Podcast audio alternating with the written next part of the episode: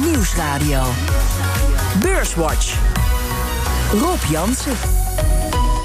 Welkom bij Beurswatch, het beleggingsprogramma op de Nederlandse radio met Koen Bender van Mercurius Vermogensbeheer en Jim Tehoepoering van 1 Vermogensbeheer. Welkom.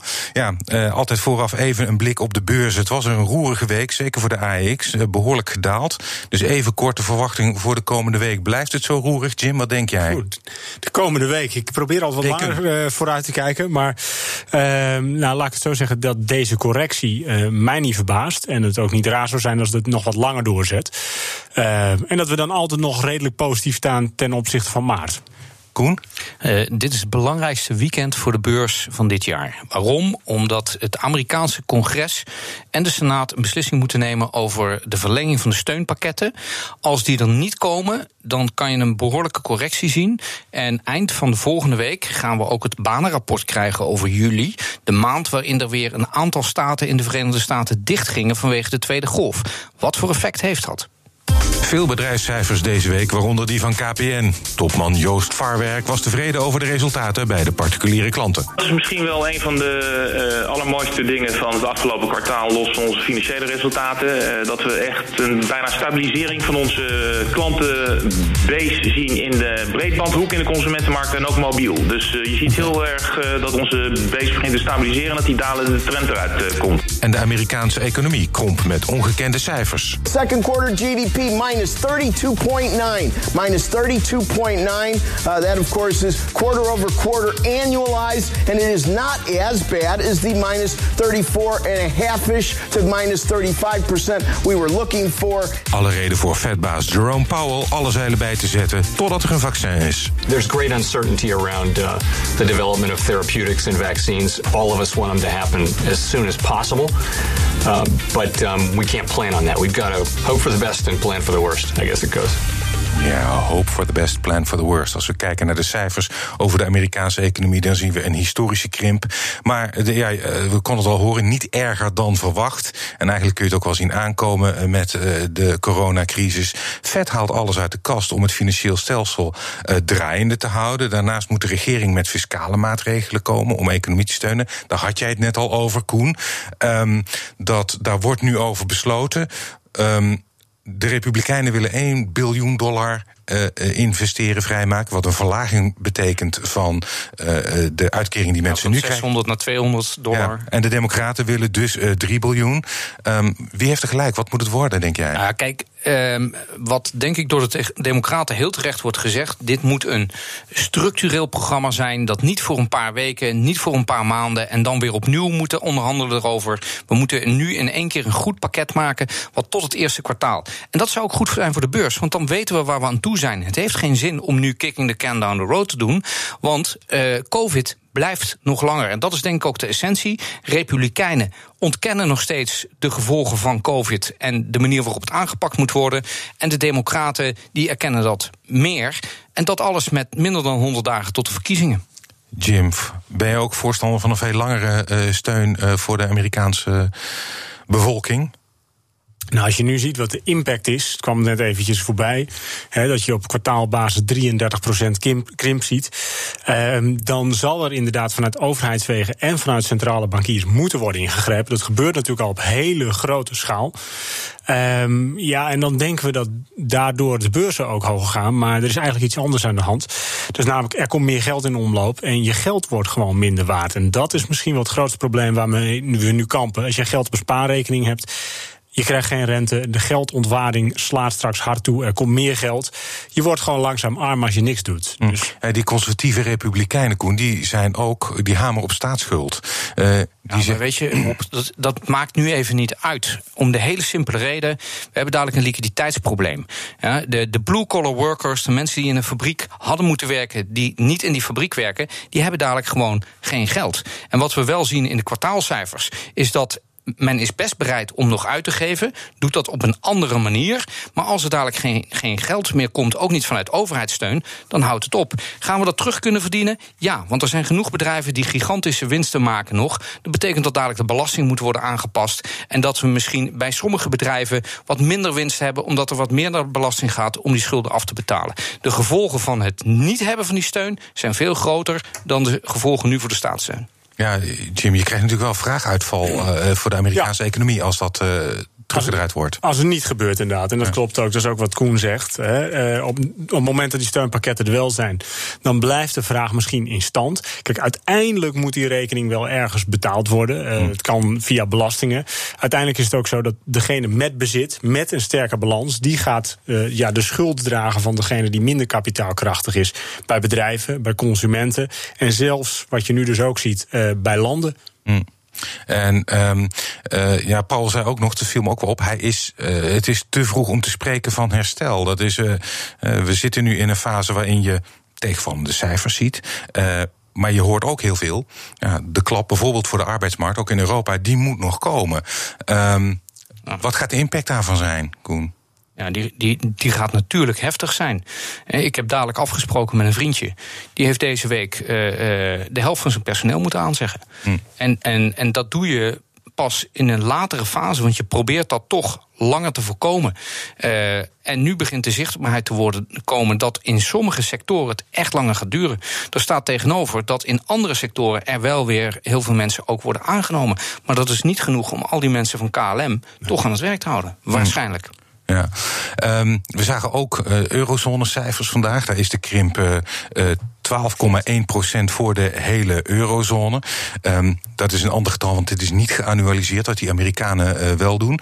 Um, goed, dat is veel, 12,1%. maar ja, ook redelijk in verwachting. ja, eh, hoe moet je dit afzetten tegen bijvoorbeeld Amerika? Doen wij het dan beter dan Amerika of minder goed? Nou, dat is redelijk vergelijkbaar. Uh, ik geloof dat, uh, ik zou hem er even bij moeten pakken, maar dat je op uh, eh, 9 of 10 voor Amerika op vergelijkbare ja. cijfers kwam. Nou, dat zag je hier ook. Hè. Het was iets slechter dan verwacht nog. Hm. Waarbij je wel ziet bijvoorbeeld dat een Spanje, wat heel erg afhankelijk is van het toerisme, waar ook hm. corona hard heeft toegeslagen, dat dat wel echt met min 18 nog wel even een tandje zwaarder is. Ja. En dit is in die zin wel een hele diepe crisis die we niet zomaar te boven zijn. Aan de andere kant is het wel zo, die overheidsstimulus, die kan er wel toe leiden dat het een minder diepe crisis wordt en dat we eerder weer naar herstel gaan. Maar uh, in de reële economie, ja, dan moeten de echte klappen nog gaan komen. Nou, hoe noemt inderdaad die vriend van hem? Uh, ja. ja. dat is niet de enige helaas. Ja.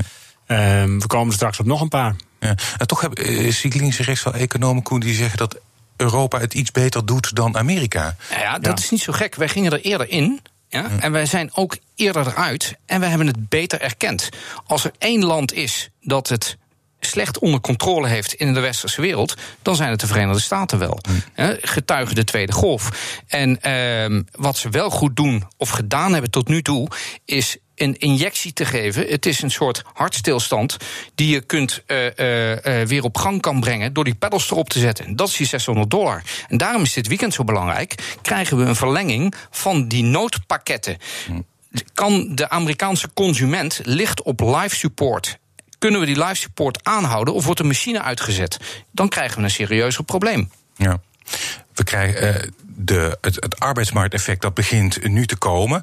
Um, we zien nu enorme krimp van de, uh, van de uh, kwartaal op kwartaal. Mm. Terwijl veel economen ervan uitgaan, ook in die rapport, van ja, uh, derde, vierde kwartaal gaan we weer groeien.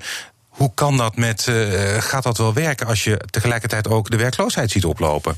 Nou, je kan zeker wel gaan groeien. Want hè, als je het dieptepunt hebt gehad, is net als je heel hard een dal in gaat, dan ga je vanzelf weer een beetje omhoog.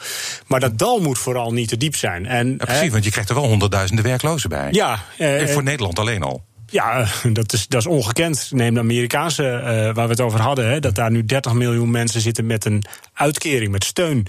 Zo'n 20 miljoen werklozen. Um, Waarbij overigens ook natuurlijk wel opvallend is dat eigenlijk Trump in dit geval zijn handen er initieel vanaf heeft getrokken en heeft gezegd: ja, beleid moet per staat gevormd worden. Uh, wat Koen ook zegt, ja, Europees is er meer een beleid geweest waardoor er een betere controle is.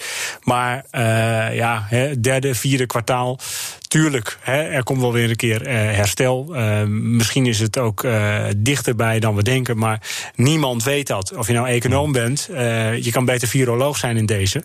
Ja, je kan om daar iets over te kunnen zeggen je kan het beter per week bekijken. Als je de afgelopen periode kijkt, dan eind maart eind van het vorige kwartaal was het stil op straat. En eind juni was het een heel stuk drukker. Maar begin april en in april is het heel stil geweest. Dus het tweede kwartaal was het absolute economische dieptepunt, zoals we dat nu kunnen voorzien. Als je nu kijkt hoe druk het op straat is, eh, hoe druk het eh, vandaag op de stranden was, ja, dat, dan, dan heeft zo'n strandtent wel weer wat te doen. Maar met Pasen was er niks te doen. Dus die hebben nu een beter. Ja, gaat het genoeg zijn? Uh, nee, de groei we gaat weten dat het slecht is. En we kijken als beleggers naar de toekomst en niet naar het verleden. Ja, dus die Toch is het ook, uh, ik sprak vandaag uh, mijn Belgische collega's... die al in de omgeving Antwerpen wonen. Daar is weer niemand op straat. Daar is een avondklok. Daar mag je niet eens dus de deur uit zonder mondkapje. Ja. Dus daar krijg je eigenlijk al bijna weer een tweede lockdown. Ja. ja maar, maar toch gaat die tweede lockdown minder heftig zijn dan de eerste. Hm. Um, we gaan naar bedrijfsnieuws. Uh, en dat, uh, dan wil ik aftrappen met uh, ING. Die kwamen met een afschrijving deze week van 300 miljoen. Eigenlijk een winstwaarschuwing. Een aantal overgenomen bedrijven. De, daar wordt verlies opgenomen. De waarde daarvan is gedaald als gevolg van de coronacrisis ja, wat de impact is op de cijfers zelf, dat horen we komende week. Want eh, volgens mij komt volgende week uh, uh, ING met cijfers. Um, Jim, die afschrijving van 300 miljoen, in hoeverre beïnvloedt dit jouw oordeel over ING? Nou, het bevestigt eigenlijk gewoon het beeld wat we net al bespraken. Uh, het is over slim om dit eventjes een week voor de cijfers aan te communiceren. Want dan is de impact op de koers straks wat minder. Het verrassingseffect is weg. Uiteindelijk is dit natuurlijk boekhoudkundig. Want op het moment dat je gaat afschrijven op goodwill bijvoorbeeld. Hè, dat je eigenlijk zegt van ja, het is nu minder waard dan ik dacht. Uh, dan is dat puur een, uh, ja, een verandering van de balans. Het heeft niet zozeer invloed op het resultaat. Dus het is meer boekhoudkundig. Maar het geeft wel heel goed aan wat er bij die bank speelt. Dat omzet onder druk staan, dat er wellicht problemen komen uh, bij, uh, bij, bij partijen die schulden aan de bank hebben. Um, en dat die mogelijk misschien niet worden ingelost, bijvoorbeeld uit de olie- en gasindustrie. Dus het geeft onderliggend aan dat de verdiencapaciteit en beperkt is bij ING momenteel. En ook de problemen groot. Ja, wat dat betreft, eh, de, hebben we deze week cijfers zien van Santander, Deutsche Bank, Barclays, allemaal hetzelfde probleem, Koen. Dus de banken, dat, is, uh, dat wordt een moeilijk verhaal misschien? Absoluut. Kijk, eh, dat, dat is het altijd. En hier moet je heel goed je huiswerk doen. Je moet goed kijken aan welke sectoren hebben ze geleend. Hebben ze hun leningen uitstaan aan e-commerce, dan is het een heel ander verhaal dan dat ze inderdaad in de olie- en gasindustrie zitten. Hebben ze een eigen tradingboek? Nou, het tradingboek, dan hebben ze het waarschijnlijk geweldig gedaan op eenmalige baten. maar ja, uh, dus, maar dat banken het moeilijk hebben en dat die stroppenpot uh, tot de nok toe gevuld moet worden, ja, dat is duidelijk. Uh, en over een, een, een driekwart jaar kan er misschien weer vrijval komen. Ja. We zullen het zien. U luistert eh, naar Beurswatch met Koen Bender van Mercurius Vermogensbeheer en Jim Theopoering van Eén Vermogensbeheer. Voor verder gaan maken we even de balans op van afgelopen week. De AEX die sloot vandaag op 554,3 punten. Dat is 3,3 procent lager dan vorige week. Stijgers. Op 1. Adyen is de grootste stijger deze week uh, met een plus van 4,6 procent. Just Eat Takeaway kreeg er 2,1 procent bij. En daarmee is de lijst afgelopen, want alle andere aandelen in de AX die sloten lager. En het midcap aandeel dat het best presteerde deze week was Altis Europe met een plus van 8,3 procent. Dalers. Ja, die is dus uitgebreid bij de AEX op 1 ABN AMRO, over banken gesproken, min 8,7 procent. Op 2 Shell, min 8,4 procent. En op 3 KPN met een min ook van 8,4 procent. En in de midcap was de grootste daler deze week Farming met een min van 14 procent. En de AEX is deze week 3 van de 5 handelsdagen dagen lager gesloten. Um, ja, Shell 8,4% eraf. Uh, daar ook boekhoudkundig een uh, enorm verlies. Eh, ze hebben een enorme afboeking gedaan op de Activa. Um, verlies na afschrijving 18 miljard dollar. Koen, uh, schrok je ervan van de cijfers? Of was dit wel. Uh, omdat die, af, die, die, die afboeking van 22 miljard was al aangekondigd? Ja, ja. ik. Uh, ik heb hier in maart, uh, hebben we hier in de uitzending al over gehad. Uh, ik vind dat Ben van Beurden een uh, geweldige job doet. het verlagen van de dividend was een zeer moedige beslissing. Die heeft hij erdoor geduwd en dat heeft ervoor gezorgd dat het bedrijf klaar is voor de komende jaren. Daar hoort ook bij dat je dit soort afboekingen doet. Ze hebben 50% van hun assets bekeken en geëvalueerd en, en afgeboekt. Dan zou je kunnen vragen, wat moet er dan met die andere 50% gebeuren? Maar in ieder geval is het bedrijf heel kritisch. En dat zie je op heel veel plekken. Er zijn heel veel bedrijven die op dit moment gigantisch. Het is nu toch slecht. Neem dan ook maar het slechte nieuws erbij. Dat doet ING, dat doen airlines, dat doen. Uh, boek maar af wat er af te boeken is. Uh, 747's naar de schotenhoop. Uh, maak je boek klaar voor als het wel weer lente wordt. Hmm. Wat vond jij wat de cijfers van Shell? Jim? Nou, Ehm, het, tekent eigenlijk heel, of het uh, onderstreept eigenlijk heel goed, goed in welk uh, vaarwater de hele industrie zit. Uh, Shell wist de resultaten onderstreept nog enigszins op peil te houden door verkoop te doen, kostenbesparingen stevig door te voeren. Dat is wel knap, hè? Koen noemt het ook, dat het management direct ingrijpt, investeringen ook te stoppen. Dus de kostenkant hebben ze echt wel flink op gestuurd. Maar dat moest ook wel, want als je kijkt naar de omzet, ja, die staat natuurlijk dramatisch onder druk met deze olieprijs. En uh, ja, nauwelijks marge. Handel ging nog wel redelijk. Dus ja, heel goed dat ze zo scherp op kosten zijn. Maar dat betekent eigenlijk ook wel dat de omvang van het bedrijf aan het afnemen is. En het perspectief naar de toekomst. Ja, wel wat somberder is uh, voor Shell dan een half jaar geleden. Hmm. Als ik nou kijk, Koen, uh, ExxonMobil kwam vandaag met een winst van 1,1 miljard. Maar die zijn veel voorzichtiger met afschrijven. Die, halen, die zetten wel in op dividenduitkering. Die hebben 18 miljard miljard dollar bij financiers opgehaald om die dividenduitkering uh, te kunnen doen. Wie doet het beter, Shell of ExxonMobil? Shell. Zonder, zonder twijfel. Ja? Ja, ik bedoel, dit, dit zijn verhalen. We hebben het er. Ja, ik, ik val in een herhaling. Maar het, er is toch geen enkele bank die een bedrijf geld gaat lenen om dividend uit te keren in deze periode. Welke beleggers hebben ExxonMobil geld geleend om dividend uit te keren? Het is van de zotte. Het is gewoon slecht, uh, slecht management. En ik zou, als ik commissaris was bij ExxonMobil, zou ik daar geen handtekening onder zetten. Dat heb ik eerder gezegd over Shell. Uh, ik ben geen commissaris bij Shell, nog bij ExxonMobil maar het is geen goed management. En dus ook niet een bedrijf waarvan ik zeg, ik zou erin willen uh, überhaupt overdenken om erin te beleggen. Hm. Nou, waar misschien het was wel. over verlies, hè, ExxonMobil. Oh, verlies. Ja, oh, ik, ja, heb ik, oh, dan heb ik het er snel Jongens, overheen gekeken. Ja, maar we dat is laten we weinig nou- vergeleken met, uh, met Shell. Ja, maar maar laten goed, we het nou eens zijn met elkaar. Dat dividend hoort een bonus te zijn als je winst maakt. En als je al je reserves op orde hebt. En je balans goed is en je vooruitzichten goed zijn. En je het kapitaal niet nodig hebt. Dan, dan kun je het uitkeren. En, en voor Ja. de rest. Ja, Wat Koen zegt, kijk, elke ondernemer, en er luisteren veel ondernemers, elke ondernemer begrijpt dat geld wat er niet verdiend is, ja, kun je in principe niet uitkeren. Ja, tenzij je heel veel reserves hebt. Maar als er ook geen reserves zijn, eh, je gaat niet geld lenen om jezelf iets uit te keren het moet vervolgens. echt niet gekker worden dus. hoor. Ja. Ehm, nou, bedrijven die wel geld kunnen uitkeren. Nou, die, ja. Nou, het lijkt alsof het heel slecht gaat Ja, allemaal. nou ja, nou ja, we hebben het dan wel inderdaad specifiek. Hè, eh, Shell, eh, Exxon, oude industrie, Absoluut. nieuwe industrie. Banken. Facebook, Apple, Amazon. Fantastische cijfers laten zien. Google bleef daar enigszins bij achter. Maar wel beter dan ook verwacht. eh, wat- dan wat de analisten hadden verwacht. Ja, Jim, Big Tech, zijn kracht bewezen. Absoluut. Je ziet echt een shift van oude naar nieuwe economie. We hebben het net over financials, olie. En hier hebben we het over ja, die Internet of Things. eh, in, in Slipstream natuurlijk de chipindustrie. Die briljant gepresteerd heeft. Als je nu kijkt naar. eh, ja, het maakt niet zoveel uit welke van die grote namen die je noemt. Eh, Amazon is dit jaar van 1800 dollar naar 3200 dollar inclusief COVID opgelopen. Ja.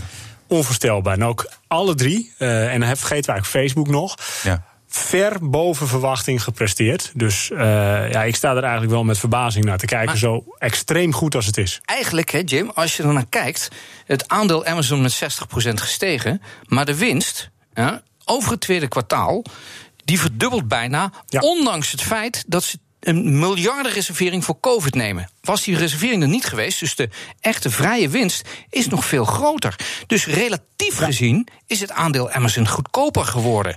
Maar kun dat je zou ook- je niet kunnen voorstellen, maar het is zo. Kun je ook niet zeggen, eh, is hier het risico niet van die bedrijven ze, eh, draaien op, de, dat zijn online bedrijven. Wordt dat ook niet minder als dadelijk de, de economie weer zo loopt Nee. krijgt dat het afneemt? Nee, we hadden het net over Just Eat Takeaway. Ik heb gisteren, ik had al de app op mijn telefoon sinds 2017. Hm. Ja? Ik heb gisteren voor het eerst die app gebruikt. Voor het eerst? Voor het eerst. En hoeveel. Ja, maar denk even na. Denk even nou, er na. zijn er meer zoals jij. Daar Ja, gaat het om. hoeveel dingen doe, doe je voor het eerst? Ik sprak iemand die zei: van, Ja, ik heb nu voor het eerst heb ik een, eh, een, een, eh, een, een Apple Watch, Watch gekocht. Of eh, je bent nieuwe dingen aan het ontdekken en aan het gebruiken. En denk maar bij jezelf na wat je allemaal de afgelopen periode voor het eerst hebt gedaan. Wat je een prettige ervaring vond en wat je blijft doen. Maar Jim, coronacrisis, dalende vraag, lage olieprijs, allemaal slecht voor de olieindustrie. Maar daarmee is die toch niet. bedoel, ah, dat trekt misschien toch wel weer aan. Of denk je dat het definitief een ander beeld wordt? Nou, kijk, op dit moment is het natuurlijk wel zo dat de productie, die is onverminderd doorgegaan, ja, ietsje verlaagd. Dus het is vooral een, een aanbodprobleem. Vraag valt uit, aanbod blijft op hetzelfde niveau. Eh, en tuurlijk zal het zo zijn als we twee of drie jaar verder zijn, dat de vraag naar olie weer sterker is. Maar ondertussen, hè, eh, elektriciteit ontwikkeld, windenergie, zonne-energie. En misschien verandert het ook wel de manier waarop wij werken. Of dat we inderdaad niet uit eten gaan, maar eh, de app gebruiken van thuisbezorgd. Dus er is wel een verandering in het gedrag van mensen. En versneld. En laten we heel eerlijk zijn. Hè? Misschien, Eh, wel, misschien als- wel symbolisch dat Apple vandaag als techbedrijf Saudi Aramco als Ja. waardevolste bedrijf Ja. is voorbijgestreven. En terecht, en terecht. Maar laten we. Hè, eh, ik heb net eh, een artikel klaar voor onze nieuwsbrief die morgen uitkomt. Waarin we. eh, ook kijken naar hoe transformeert dat. Hè, die vier bedrijven die donderdag, die overigens woensdag voor het hekje mochten komen, het virtuele hekje bij het congres, om machts, vermeend machtsmisbruik uit te leggen. De dag daarna komen ze alle vier met cijfers. En die cijfers zijn allemaal geweldig. We hebben 500 bedrijven in de SP 500 en deze vier hebben met elkaar 17% weging. Dat betekent dat ze gemiddeld 4 en een kwart procent gewicht hebben in die S&P 500. Dat wil zeggen dat die andere 496 bedrijven 0,17% gewicht hebben. Dat is een niet gelijke verdeling en het is alleen maar erger geworden de afgelopen periode. En dat is niet nieuw, want toen ik in het effectenvak begon, toen was het grootste bedrijf ter wereld, dat was General Electric. En Jack Welch, God hebben zijn ziel inmiddels, dat was de machtigste CEO ter wereld.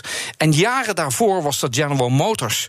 En, en, en zo wordt het stokje elke keer weer overgedragen. En in de toekomst gaat dat niet meer Apple zijn. En gaat dat ook niet meer Facebook zijn. Maar een, misschien een bedrijf dat nu nog eh, ingeschreven moet worden bij de Kamer van Koophandel. Alleen je moet zorgen dat je fit bent. En dat je portefeuille meebeweegt. Want dat is de enige manier waarop je geld verdient over de lange termijn. Ja, ik zit in misschien wel op een waterstofgigant in de toekomst. Wie weet. Ja, dat zou toch kunnen? Ja, ehm, we zijn alweer aan het einde van eh, de uitzending. En dat betekent. Ja, het gaat snel. razendsnel, Ja. jongens. En dat betekent dat jullie een tip mogen geven. Jim, wat is jouw tip voor de luisteraar? Nou, mijn tip is dezelfde tip als vorige keer. En dat heeft ermee te maken dat ik nog steeds een beetje voorzichtig ben als het de beurzen betreft. En we hebben voor onze klanten eh, veelvuldig call-opties geschreven op de positie. Waarom? Je krijgt nu hoge premies. En het geeft een stukje bescherming naar beneden toe. Nou, in de afgelopen week bijvoorbeeld eh, bleek dat ook heel waardevol. Doordat die portefeuilles ook gedaald zijn. Ja. Maar in beperkte mate. Eh, dus het geeft wat meer stabiliteit in een roerige markt. Oké. Koen, wat is jouw tip voor de luisteraar? Ehm, ik denk dat ik meeneem een bedrijf eh, Qdel. Jim, jij weet, waar, we hebben het er eerder over gehad. Dat is een bedrijf dat COVID-tests doet. Ze hebben gisteren hun cijfers bekendgemaakt. Zij ehm, verkopen tests. Die markt blijft gigantisch groeien. Ze maakte in het tweede kwartaal van 2019 3 cent winst per aandeel. Dat is inmiddels 1,55 dollar. En de effecten van COVID voor hen, de positieve effecten, zijn nog niet voorbij. COVID is nog niet voorbij. We gaan nog heel veel testen. Zij maken een gigantische marge op deze testen. Hebben een geweldig businessmodel en kunnen heel snel schaken, eh, schakelen. Het is in, eh, in eh, de Verenigde Staten ge- ge- Q-U-I-D-E-L. Misschien ook wat voor Jansen belegd, Rob. Wie weet. Hartelijk dank. Koen Bender van Mercurius Vermogensbeheer en Jim Tehoepoering van Eén Vermogensbeheer. Dit was Beurswatch. Als u wilt reageren, dan kunt u een mail sturen naar beurswatch.bnr.nl of tweeten naar Rob Jansenbeurs. Terugluisteren kan via de site, de BNR-app, de Apple Podcast-app of Spotify. En graag tot volgende week.